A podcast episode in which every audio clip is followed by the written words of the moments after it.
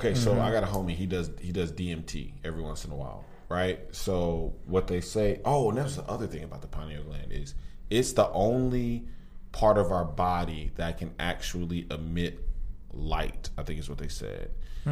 So like it can create light, which like if you understand, like that's a whole nother topic for another day. But anyway, uh, it your pineal uh, pineal gland is supposedly supposed to secrete DMT.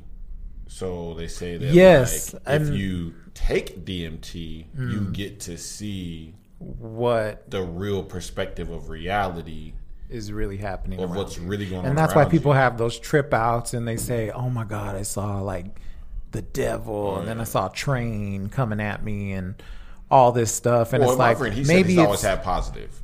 Oh really? I think it depends on how you go into it.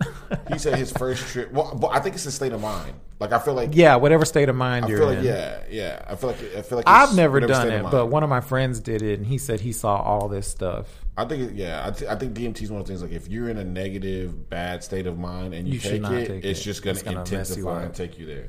Whereas like my homie, he's like he used to be like really religious and all that stuff. But anyway, his whole thing was he's like he took DMT and he was like, bro, I saw God, and I was like, What Was he he look like?